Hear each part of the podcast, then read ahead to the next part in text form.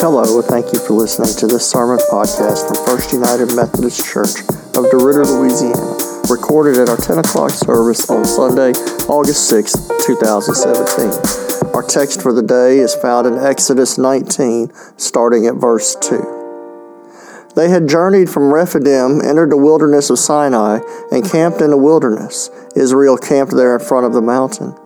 Then Moses went up to God. The Lord called him from the mountain, saying, Thus you shall say to the house of Jacob, and tell the Israelites, You have seen what I did to the Egyptians, and how I bore you on eagle's wings, and brought you to myself. Now, therefore, if you obey my voice and keep my covenant, you shall be my treasured possession out of all the peoples. Indeed, the whole earth is mine, but you shall be for me a priestly kingdom and a holy nation. These are the words that you shall speak to the Israelites. So Moses came, summoned the elders of the people, and set before them all the words that the Lord had commanded him. The people all answered as one Everything that the Lord has spoken, we will do. That's a great hymn of the faith, but I think there's a complication. And a complication that we're going to get into as part of our lesson this morning. We can sing, God will take care of you. But how much do we really believe it? How much do we really own it? And how often do we feel that God's taking care of us only when we're getting what we want or getting what we think we need? How often do we look at God taking care of us when it seems that our life is falling apart? How often does it seem that God takes care of us when we are wandering through the deserts of life? Just desperate for one small bit of relief. When our throats are dry spiritually, physically, emotionally, and all we want is to drink from the well of life, find a little bit of relief. It can be hard to sing and to say, God will take care of you. And yet the Bible tells us story after story after story of when God's people are in despair. And they wonder where God is and they wonder how God is acting. And yet the Lord shows up and the Lord provides in ways they had not imagined. After all, our entire Christian existence is centered around God taking care of us in a way nobody could have imagined. No one saw the baby coming. No one saw the young virgin who was traveling halfway across the country because the civil authorities wanted to impose another tax. And yet, this song that we're going to hear during communion, one of the newer songs of the Christian tradition came around in 1979 on Eagle's Wings. Quickly, like wildfire, spread across all of Christianity. It was actually written for a highly liturgical, high Catholic Mass, written by a priest from the Archdiocese of St. Paul in Minneapolis upon the death of one of his friend's fathers. On Eagle's Wings was written to where the cantor would sing the verses because there was such a wide range of notes. And the chorus was written to where the congregation could come in. On Eagle's Wings, the entire hymn is based a lot off the imagery of Psalm 91, but the chorus, the part that's in our hymnal, the part that we sing so much, is drawn from the Exodus passage that Mary read for us this morning, and it can be easy to miss God taking care of us. It can be easy to miss where God is if we're not looking. And if we're blinded by what we think should happen, we will miss what God has done on this Communion Sunday. To the rest of the world, we can see a bread and a cup and go, really? That, that, that's going to help us? That's going to sustain us? Yeah, that's right, it will. The rest of the world sees a small snack, you and I see a way of life. And Moses and his people are in the middle of the Exodus where they've been cast out of their land and they are working their way through the desert. They're working their way back home. And I can tell you, sometimes you don't have to travel halfway across the country. If you're in the wrong car with the wrong child or the screaming child or a frosty deal, it can be a years getting from here back to your house, depending on how it is. Sometimes those waits can be very short or very long, depending on what you're looking at. But today's passage points to God's providence in a way that provides three quick lessons for us as a church and as individuals to find Christ. When we say on eagle's wings, do we realize we're quoting Exodus 19, verse 4? The first thing we must remember this morning is that being one of God's chosen involves a journey. Being one of God's chosen involves a journey. Being ones who are bathed in the life and the love of Jesus, those who have accepted His grace, we must understand life is a journey. We are not called to remain static as followers of Christ. We are not called to remain static as those who say we live by faith. People come in and out of our lives so much people and situations change, circumstances change so quickly. I promise you, the sermon's prepared for November 30th, 1941 and December 14th, 1941. Even though they were only two weeks apart, were preached in two totally different worlds, even if you were in the same pulpit and in the same church. Even when things go great, the journey will change. Two generations ago, a guy named Lee Iacocca was president of the Ford Motor Company. Had started out as a salesman in the 1950s and worked his way up to being president of Ford. And then one day at 3 o'clock in the afternoon, Henry Ford II called Iacocca into his office and said, You're done. And Iacocca unloaded on him said, We made $1.2 billion last year, and I doubt you'll ever see it again. And the columnist in the Detroit newspaper the next day said, If a guy like Iacocca's job isn't safe as yours. And I thought of that as I was reading this because it's the idea that change is always a part of life. And being on a journey is always part of life. And we must be ready for the unexpected. The question is, how do we get ready?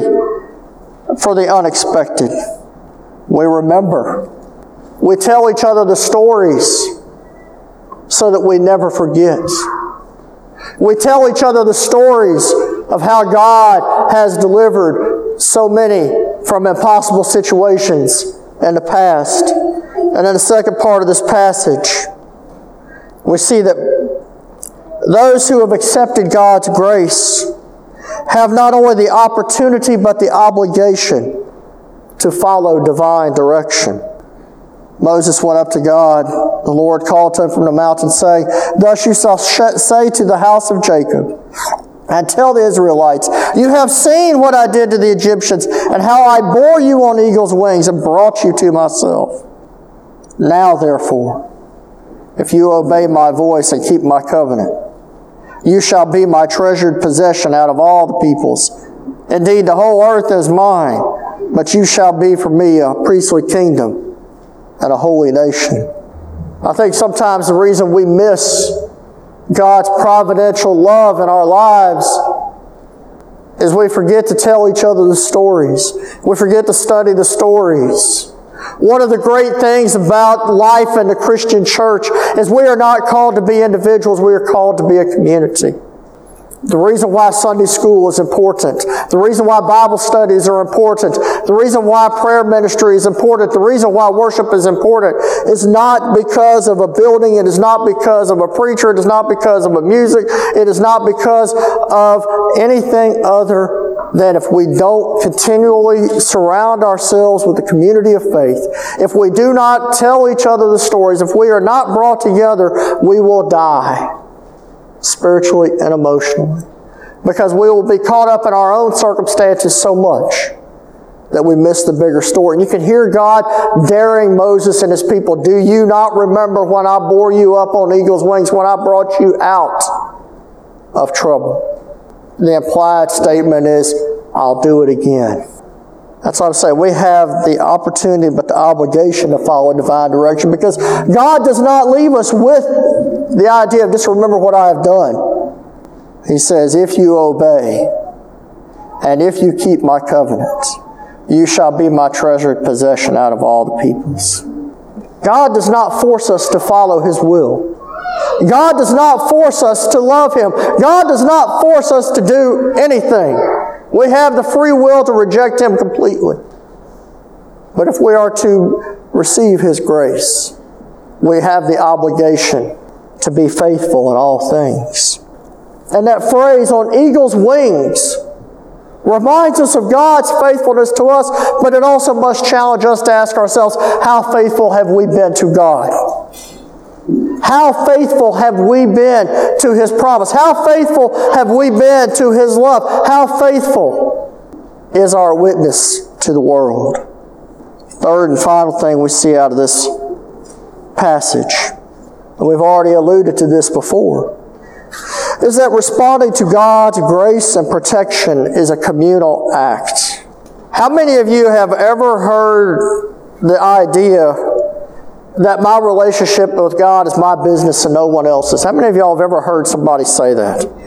How many of y'all have ever heard? That is the most theologically inaccurate statement in all of Christianity. And I can't say that enough. Your relationship with God is everybody's business.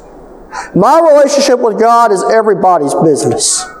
Because we are called to worship God and to love God and to respect God and to obey God through the community of faith. We are not called to be individuals because it's not about us. It's not about what we want, it is about what God is calling us to do. See in verse 3, or verse 7 and 8a. So Moses came, he summoned the elders of the people, and set before them all the words that the Lord had commanded him. And you hear how the people responded. The people all answered as one.